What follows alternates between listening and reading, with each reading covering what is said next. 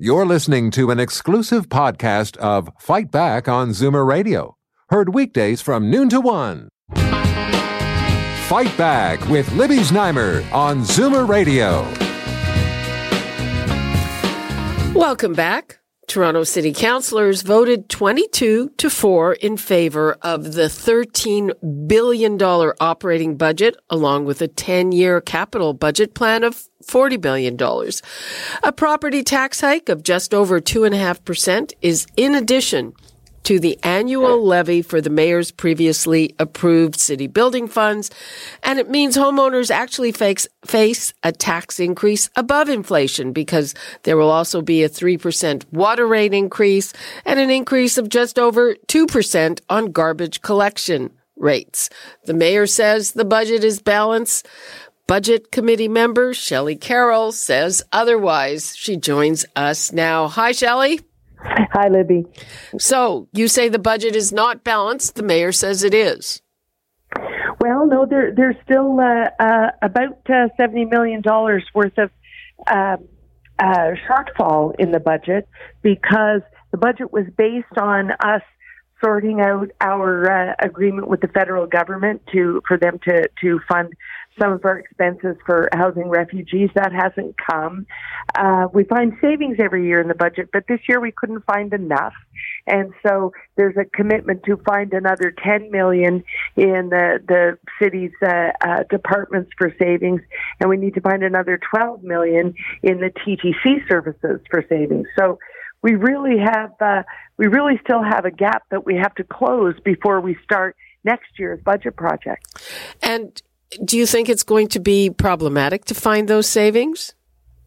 Well, I do, and and what concerns me is that this year's budget has become a little more about about uh, messaging you instead of more about what we are delivering to you.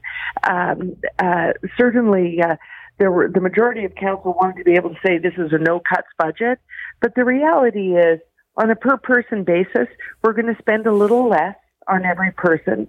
And there are, in fact, some efficiencies that, that mean human resources cuts in, in almost every department. And by the end of the year, to close that gap, there will be more.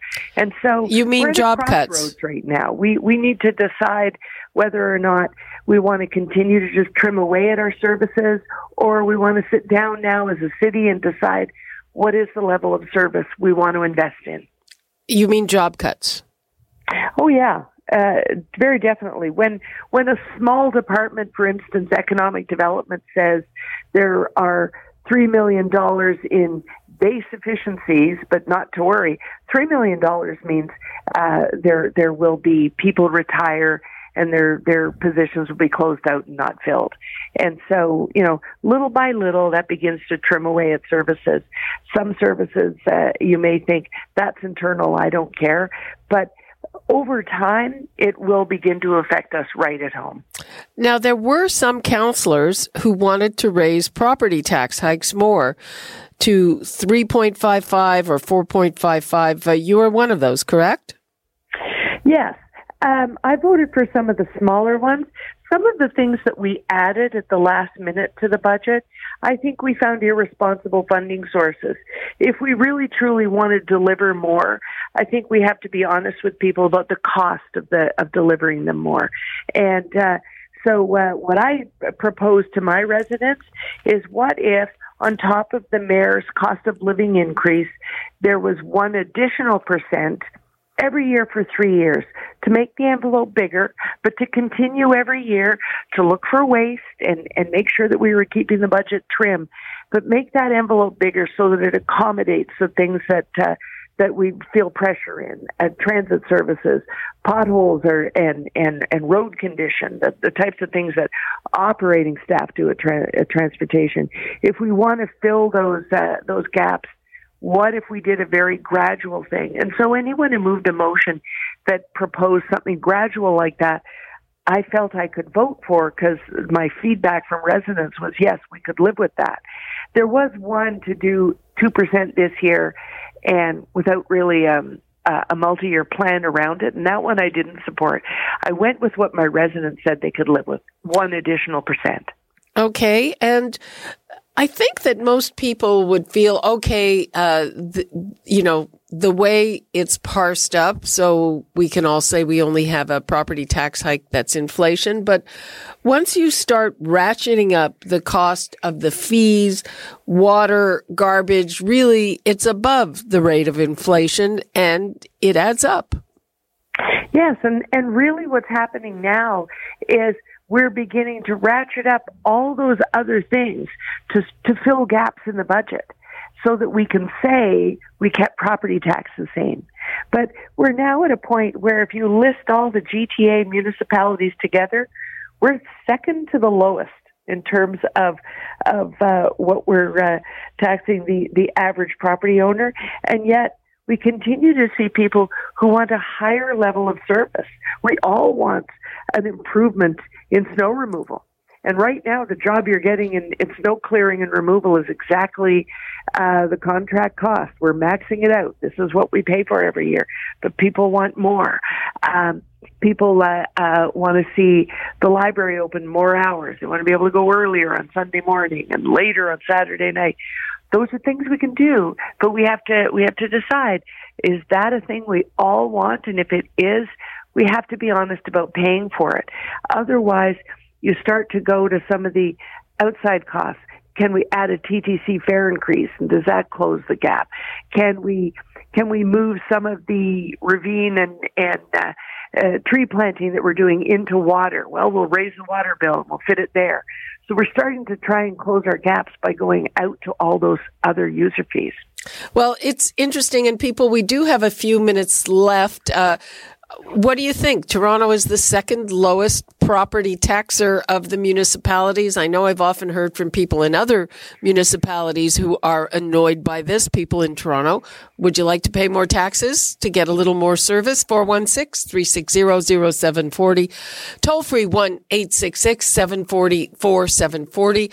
I'm talking to Councillor Shelley Carroll and she is with Ward 17, Don Valley North, member of the Budget Committee. And Shelley says that her residents say, yeah, they'd pay a bit more. Shelley? Yep, that, that's the thing. I said a very small incremental increase every year for three years just to stabilize the level of service that we want. And, uh, and if, uh, uh, about 18 responses came back. I sent it out to 4,000 people. Only 18? So 18, 18 people emailed back. Oh, well, that's not a very. Two of them, two of them said no. The rest said yes. And and if the others were outraged, why didn't they send me any message at all? Well, well, but that's still the, you can't say that's a representative sta- sample. Well, what I'm saying though is that when you send out that concept, increasing taxes to 4,000 people, and only those people were motivated to send back, and only two were motivated to say no, then maybe people are okay with what they're paying now and willing to look at $30 more to improve their services. Or they they just don't care until it actually happens. Yeah, that's that's a common thing in municipal government. In municipal government, we're much more transparent about our budget. We try and tell people everything that they can expect in the coming year, and and most sort of let it wash over them. Yeah, and uh, if you had a bigger increase, uh, I think people would not be happy about it. I mean, Mayor Tory is committed to have only increases at the rate of inflation, though he seems to be also uh, committed to raising fees. Well, but here's here's why he finds himself in that situation. We have for for a number of years now been very reliant on that unique tax we have in Toronto. That's why our property taxes are low, that land transfer tax. But we were going through a real estate boom. As that slows down, because we've relied on it for operating services, people are going to start to see a decline because that amount of land transfer tax is declining. And so we have to address that or find a new funding model that funds our services in some other way. Okay, let's take a very quick call from Cheryl in Toronto. Hi, Cheryl. Hi, how are you? Fine. How are you? I'm good. I think our taxes should go up. We want to be a world class city. We need to pay for it. In fact, I'd love to see them price out the budget with everything we used to have years ago. And I bet in the long run, people would pay less because we wouldn't pay for all these extras for kids to do activities. Because in the old days, that was all free. Okay. Thanks for that, Cheryl. Thank you. Okay, so uh, our very, very unscientific uh, Cheryl says, yeah, pay more, but uh, I would suspect that a lot of people say no. Shelley Carroll, what would you like to leave us with on this? Well, I, I think what Cheryl is saying to us is that she feels her services declining. She remembers a time when services were better. And that's the conversation it's time to have. Are the services really all you want them to be right now? If they're not, then we have to sit down and have a hard conversation as a community.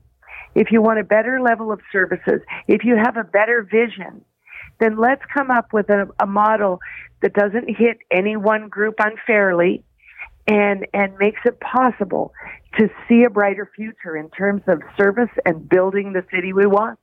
Okay. Councillor Shelley Carroll, thank you so much for being with us. You bet. Thanks, Libby. Uh, bye bye. You're listening to an exclusive podcast of Fight Back on Zoomer Radio, heard weekdays from noon to one.